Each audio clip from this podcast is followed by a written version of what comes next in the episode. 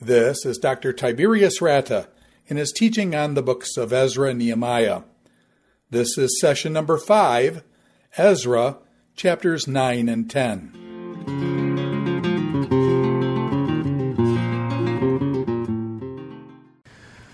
Turning your Bibles to Ezra chapter 9. Um, in chapter 9, we are confronted with uh, uh, the sin of the people. Just because uh, people came back from exile doesn't mean um, they um, all obeyed uh, the law uh, or God. And uh, we see here the problem of the sin of intermarriage, starting in verse 1 of chapter 9. After these things had been done, the officials approached me and said, The people of Israel and the priests and the Levites have not separated themselves from the people of the lands with their abominations. So, what's interesting here is to see that it's not just the people, but when you have sin in the leadership, then you're at a different level of uh, problems. The priests and the Levites have not separated themselves from the peoples of the land with their abominations. And there, the, then they list who these people are the Canaanites, the Hittites, the Perizzites, the Jebusites, the Ammonites, the Moabites, the Egyptians, and the Amorites. For they have taken some of their daughters to be wives for themselves and for their sons, so that the holy race has mixed itself with the peoples of the lands. And in this faithlessness, the hand of the officials and chief men have been foremost. As soon as I heard this, I tore my garment and my cloak, and pulled my hair from my head and beard, and set appalled. Then all who trembled at the words of the God of Israel because of the faithlessness of the returned exiles gathered around me while I set appalled until the evening sacrifice. Now, God's law was clear when it came to intermarriage. Uh, again, the law prohibited intermarrying between Israelites and uh, foreigners. Um, again, Exodus 34, starting in verse 11, is clear. They, God and the people were renewing their covenant. And we read here in Exodus 34 Observe what I command to you this day. Behold, I will drive out before you the Amorites, the Canaanites, the Hittites, the Perizzites, the Hivites, and the Jebusites. Take care lest you make a covenant with the inhabitants of the land to which you go, lest it become a snare in your midst. You shall tear down their altars and break their pillars and cut down their asherim. For you shall worship no other God. For the Lord, whose name is jealous, is a jealous God. Lest you make a covenant with the inhabitants of the land, and when they whore after other gods and sacrifice to their gods, and you are invited, you eat of his sacrifice, and you take there of their daughters of sons, of your sons and their daughters, whore after their gods, and make your sons whore after their gods. A similar list is presented in Deuteronomy chapter 4. Uh, when the Lord your God brings you into the land that you are entering to take possession of it, and clears away many nations before you, the Hittites, the Girgashites, the Amorites, the Canaanites, the Perizzites, the Hivites, and the Jebusites, seven nations more numerous and mightier than yourselves. And when the Lord your God gives them over to you and you defeat them, then you must devote them to complete destruction. You shall make no covenant with them and show no mercy to them. You shall not intermarry with them, giving your daughters to their sons, or take their daughters for, for your sons. For they will turn away your sons from following me to serve the other gods. Then the anger of the Lord would be kindled against you, and he would destroy you quickly. It's very important to understand. The problem here was not their ethnicity. The problem was that they were worshiping other gods. For example, Moses married an Ethiopian. Boaz was married to Ruth the Moabitess. But again, these people came into the family of God. The problem here is not ethnicity. The problem is that they were not Yahweh worshippers. The problem was their worship uh, practices. This has nothing to do with racism. This had to do with religious purity. Uh, as uh, Fensham says, the influence of a foreign mother with her connection to another religion on her children would ruin the pure religion of the Lord and would create a syncretistic religion running contrary to everything in the Jewish faith. In the end, it was a question of the preservation of their identity, their religious uh, identity. How does Ezra reply? Ezra is grieved deeply.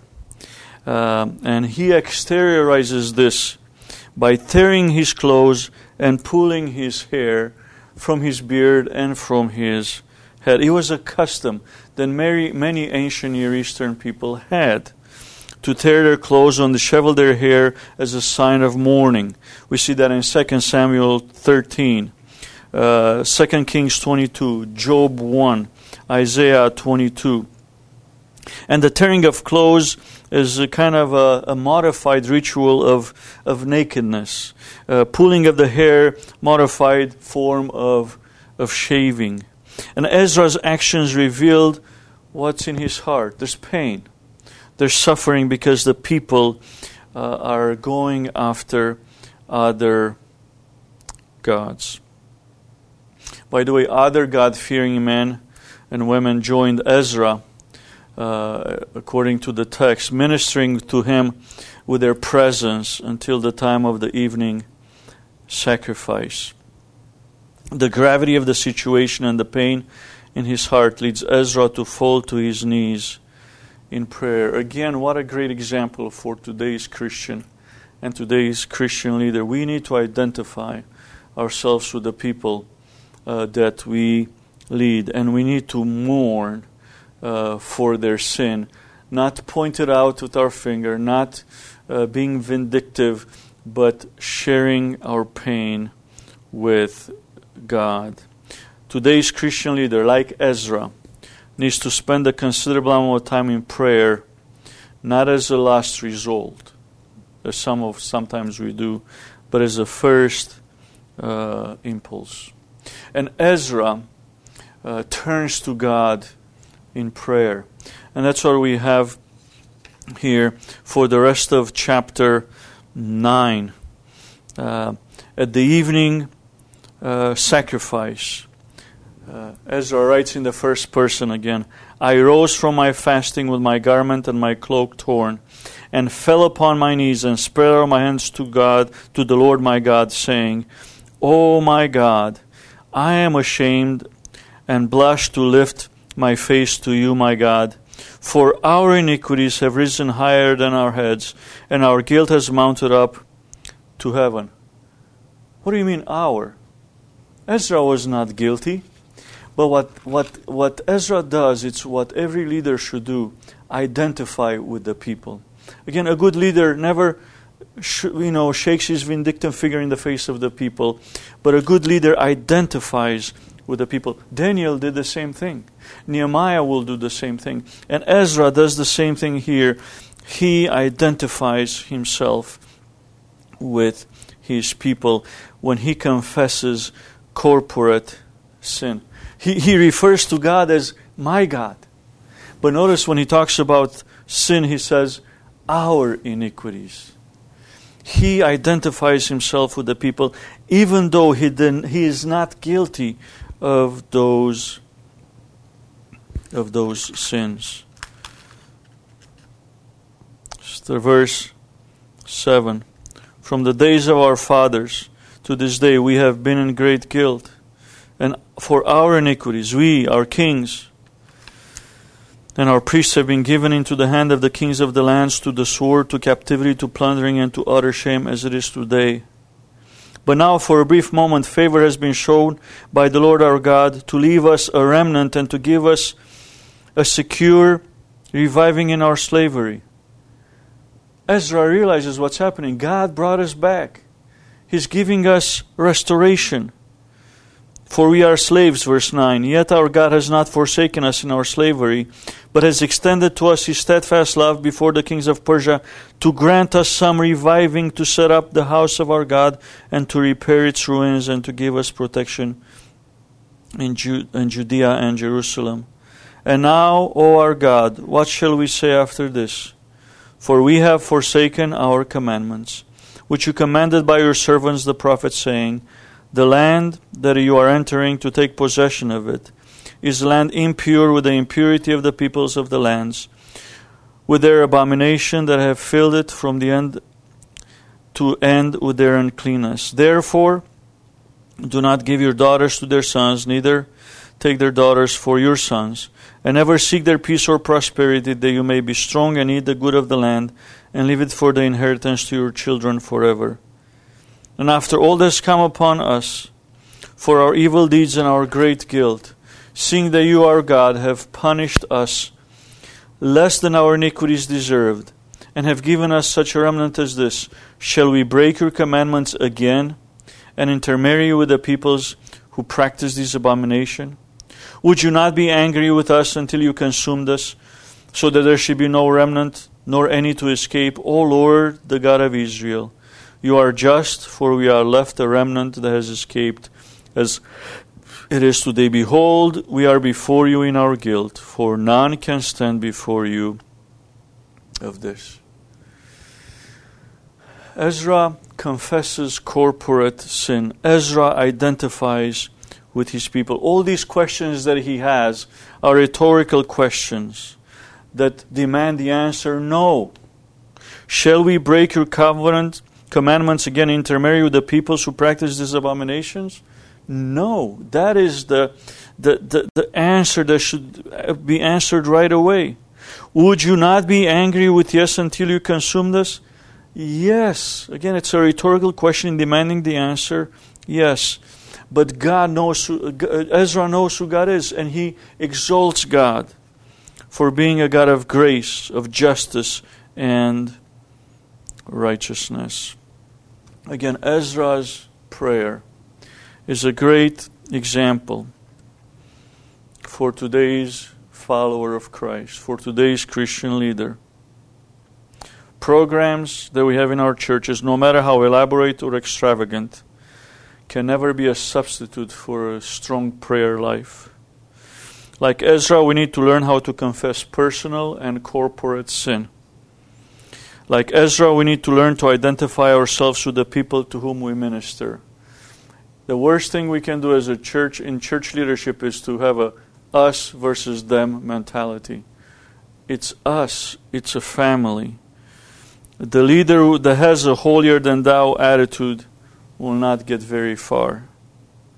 While the leader who humbles himself in order to identify with the one who has wronged will succeed in being like our Lord Jesus, who made himself nothing, took the form of a servant, and humbled himself for our sake, as Paul writes in Philippians chapter 2. So, what do you do when there's sin in the camp? What does the leader do? Well, chapter 10 tells us what he does. He is calling his people to holiness, he's calling his people to uh, repentance. Uh, that's what we have in chapter 10. The first four verses, the exhortation is holiness. Remember, you are to be set apart. You are to be different. While Ezra prayed and made confession, weeping and casting himself down before the house of God, a very great assembly of men, women, and children gathered to him out of Israel, for the people wept bitterly. And Shechaniah the son of Jehiel of the sons of Elam addressed Ezra We have broken faith with our God and have married foreign women from the peoples of the land, but even now there is hope for Israel in spite of this. Therefore, let us make a covenant with our God and put away all these wives and their children according to the counsel of my Lord and of those who tremble at the command of our God, and let it be done according to the law. Arise, for it is your task, and we are with you. Be strong to do it. I want to mention here something very important. This is not a prescriptive passage. uh, you are not to take this and say, oh, look, they uh, put aside, they, let's say, divorce their wives, and then if you are married to a, a non believer, you should do the same. No. Uh, we have to look at the entire counsel of God. And uh, God hates divorce, and uh, First Corinthians chapter seven is, is, is clear. If the unbelieving spouse wants to say, "You shall not divorce," two wrongs doesn't make uh, a right. This is a descriptive passage. It tells us what happened. But Ezra, uh, again, starts by leading by example. He prays and weeps over the sin of the people, although he did not commit the sin. Again, he leads by example. He identifies uh, with his. But in this case, um, even though uh, this person that, that, that comes to him, Shechaniah, is not listed among the offenders, um, he is a lay leader who also identifies with his people. And again, he says, We have done uh, this. Um, now, the, this expression, foreign women, is very interesting appears 10 times uh, in the Old Testament. It first appears in conjunction with King Solomon, uh, who married foreign women. And again, First Kings identified them as Moabite, Ammonite, Edomite, Sidonian, and Hittite. And both the Kings and uh, Ezra Nehemiah context suggest uh, that these women were idolatrous, non Jewish women again, the problem was not intermarriage uh, with foreigners per se that caused Ezra such consternation, but with foreigners who were syncretistic, pagan, and uh, idolaters. Um, I like Shechaniah. He, he follows Ezra's example. He doesn't say, well, everybody's doing it. No. He wants to deal with the sin and he wants to make it uh, to make it right. Uh, again, those guilty of the sin of intermarriage must commit to put away not only uh, the wives, but also the Bible says here children. Uh, this is a very harsh uh, proposal, again, in view of uh, today's understanding of marriage. Um, but again, the problem here is that Jewish men married foreign women was contrary to the law of God. These marriages were considered illegal uh, from the start. Uh, it's not an easy thing to do. That's why uh, the exhortation be strong uh, was very, very important. Could have reminded Ezra of uh, Moses' encouraging words to Joshua in uh, Deuteronomy 31. Be strong, or be strong, the words that God had for Joshua in chapter 1, verses 6 uh, and 9. What is interesting is that the people repent. Uh, we all know of instances where you have uh, people who uh, you confront them and you uh, confront them with the word and they justify sin or they uh, blame other people. But in this case, uh, there seems to be uh, at least repentance, at least for the, the beginning, verses 5 and 6. Then Ezra arose and made the leading priests and Levites and all Israel take oath that they would do as they had been said.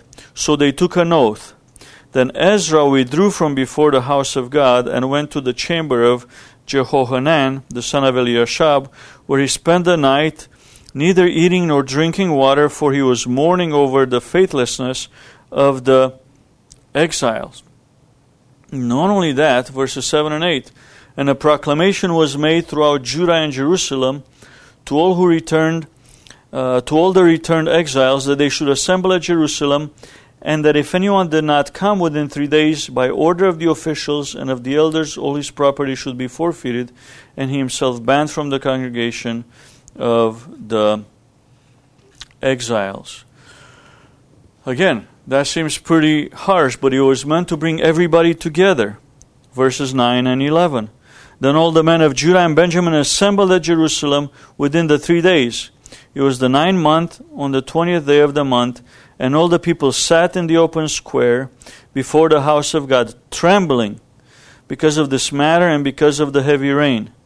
And Ezra the priest stood up and said to them, You have broken faith and married foreign women, and so increased the guilt of Israel. Now then, make confession to the Lord, the God of your fathers, and do his will. Separate yourselves from the peoples of the land, and um, from the foreign wives. Sometimes the job of a leader is to confront sin. And that's what Ezra does. You have broken faith and married foreign uh, women. Uh, make confession to the Lord. Uh, again, he's asking people to confess sin and, of course, to repent and to turn uh, from that sin. It is not enough to identify sin, it is not enough to confess sin. We need to repent of sin. We need to turn uh, from that sin. And separate yourselves here points to the idea of, of holiness. And again, we see the reaction of the people. They don't justify their sin. They don't uh, hide their sin. They don't uh, make excuses for their sin. Verses 12 and on. Then all the assembly answered with a loud voice, It is so. We must do as you have said. But the people are many, and it is a time of heavy rain. We cannot stand in the open, nor is it a task for one day or for two, for we have greatly transgressed in this matter. Let our officials stand for the whole assembly. Let all in our cities who have taken foreign wives come at appointed times, and with them the elders and judge judges of every city, under the fierce wrath of our God over this matter is turned away from us. Admission of guilt is very necessary and importance of the repentance process. And the people agree with Ezra's indictment. It is so.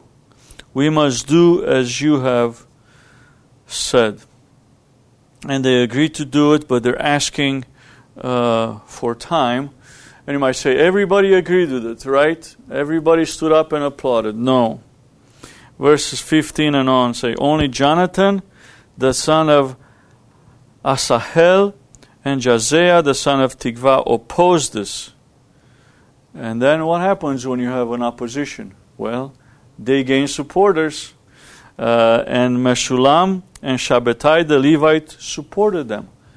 Not only did they have opposition, they had opposition from the leadership, in this case, Levitical uh, leadership. Then, then the returned exiles did so. Ezra the priest selected men, heads of fathers' houses, according to their fathers' houses, each of them designated by name. On the first day of the tenth month, they sat down to examine the matter, and by the first day of the first month, they had come to the end of all the men who had married foreign women. Despite the opposition, Ezra takes into account the people's recommendation. Uh, their task is to examine the matter of 110 cases, and their work lasts for three months. Wow, that is a lot. And we are told who these people are in verses 18 uh, to 40, to uh, to 44. If you ever have a problem uh, sleeping, you can always go through this list and it will put you to sleep really uh, quickly. But what is the reason they're mentioned is because it's important. Notice, please, verses 18 and 19 talk about the sons of the priests. We're talking again. You, you're talking about the sins getting into the families of those in leadership. When you look at this list, you have uh, 17 priests, six Levites, three gatekeepers, one singer, and 84 laity. Uh, just, in, just as in the day of Eli, 1 Samuel 1 through 3. Even some sons of the priests have committed the sins of the sin of intermarriage. Again, the fact that the list starts with uh, priests, um, again, uh, highlights the fact that religious leaders and their families are not exempt uh, from sin. Um, verses 20 to 24, again, you have uh, remaining cultic officials, Levites, singers, uh, gatekeepers, starting in verse 25. You have uh, the laity under the rubric of all Israel. And then uh, it ends abruptly by indicating, and I quote, some of the women had even borne children. That's how the book ends. A very, very uh, interesting way of ending a book. Um, but again, from a practical perspective, for the Christ follower, you have prayer, you have fasting, you have confession of sin, repentance of sin. Um, the, it's very practical because uh, there's a time when we need to get down on our knees to pray, but there's a time when we gotta get, get off our knees and do something. Uh, piety, as someone said, piety is no substitute for preparation, and neither is preparation a substitute for piety. All both of them have to go together. And Ezra starts on his knees in prayer, but then he goes on and does something about uh, the sin. Piety and preparation, piety and action need to go together. Um, and that is the book of uh, Ezra. It doesn't end here. Remember, it continues with uh, Nehemiah, and we will look at that uh, next time.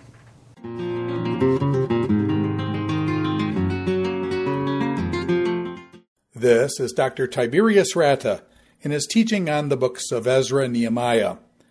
This is session number five, Ezra, chapters 9 and 10.